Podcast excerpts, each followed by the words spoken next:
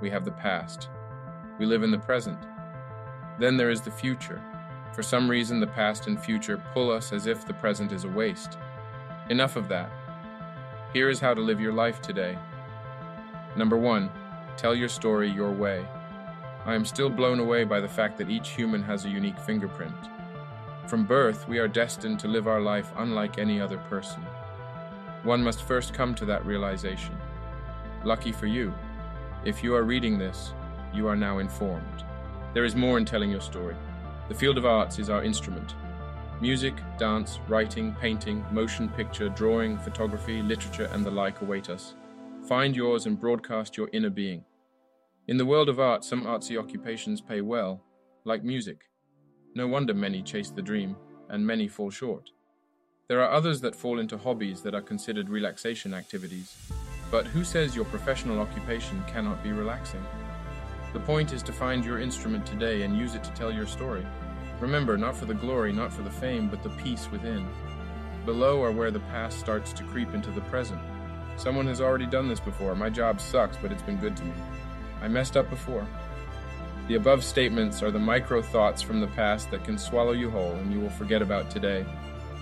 Trust me when I tell you there is an art for you. Some people can speak well, some can see well, some can hear well, some can smell well, some can taste well, some can touch well, and some can feel well. Maybe you can do more than one. The possibilities are endless. Number two, listen to great music. Music is so powerful that it's everywhere in the world. It captures the moment like no other. It's so powerful it can transport you to the past or take you to the future. Nothing like a great tune can put you in a trance in the middle of the day. Dancing to music is like being awake from the trenches of life. The body's motion is connected to the joy of living. We move almost uncontrollably when that sound hits our eardrums. Now, even music can take us back to the past and leave us there. Listening to music that links you to a past trauma. Playing a song that brings your mood down. Those can be considered self tortured. Here again, the past has a stronghold that we cannot see what's in front of us at the present moment. There will always be new music. If you are wondering if we will ever run out of music, well, an MIT engineer shared some findings that with 640 music notes equal an infinite possible combinations to be made. So it's coming if you haven't found your favorite song yet. Today's music streaming platforms have made it easy to find music giving a breath of fresh air daily. Number three, appreciate art by seeing its beauty. We are still in the arts because it's a moving form that is simply poetic. The way a paintbrush moves through a canvas or the way water travels down its path its beauty in motion. This section is from the observer's perspective. By exercising the action of being present, you are living today and in an awe moment. It's a form of natural meditation that keeps us in the balance between the past and the future. Seek beautiful movement created in nature. A slow motion video of a cheetah chasing its prey or a hummingbird pollinating a plant is majestic. This will open your eyes and keep you focused as if nothing else matters. Seeing a perfect symmetry is an appreciation. An attractive person or a perfectly shaped flower emits the energy of beauty. There's a downside to seeing such beauty. It can erase your present and have you chase it to the end of the earth. It can hypnotize you and cause you to lose control. It can bring out jealousy. The wonderful thing about beauty is that it's endless. If you get stuck worshiping one, you will miss all the wonders on earth. The phrase, look but don't touch, applies here. Beauty surrounds us and has plenty of sights to keep us in the present. Number four, eat good food.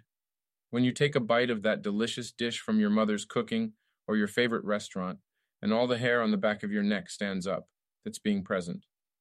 There are countless cuisines around the world that can put us in a different mood with a single taste. Natural ingredients hit our tongues, while the smell of the dish puts us in a Zen state. There is nothing like it.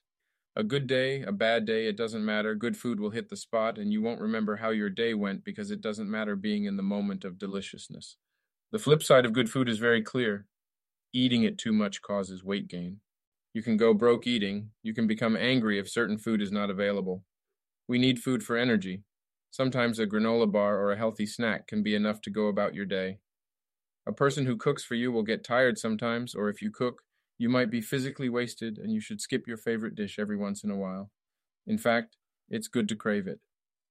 Expand your palate and taste the world. Food can be enjoyable enough to forget your past or future worries.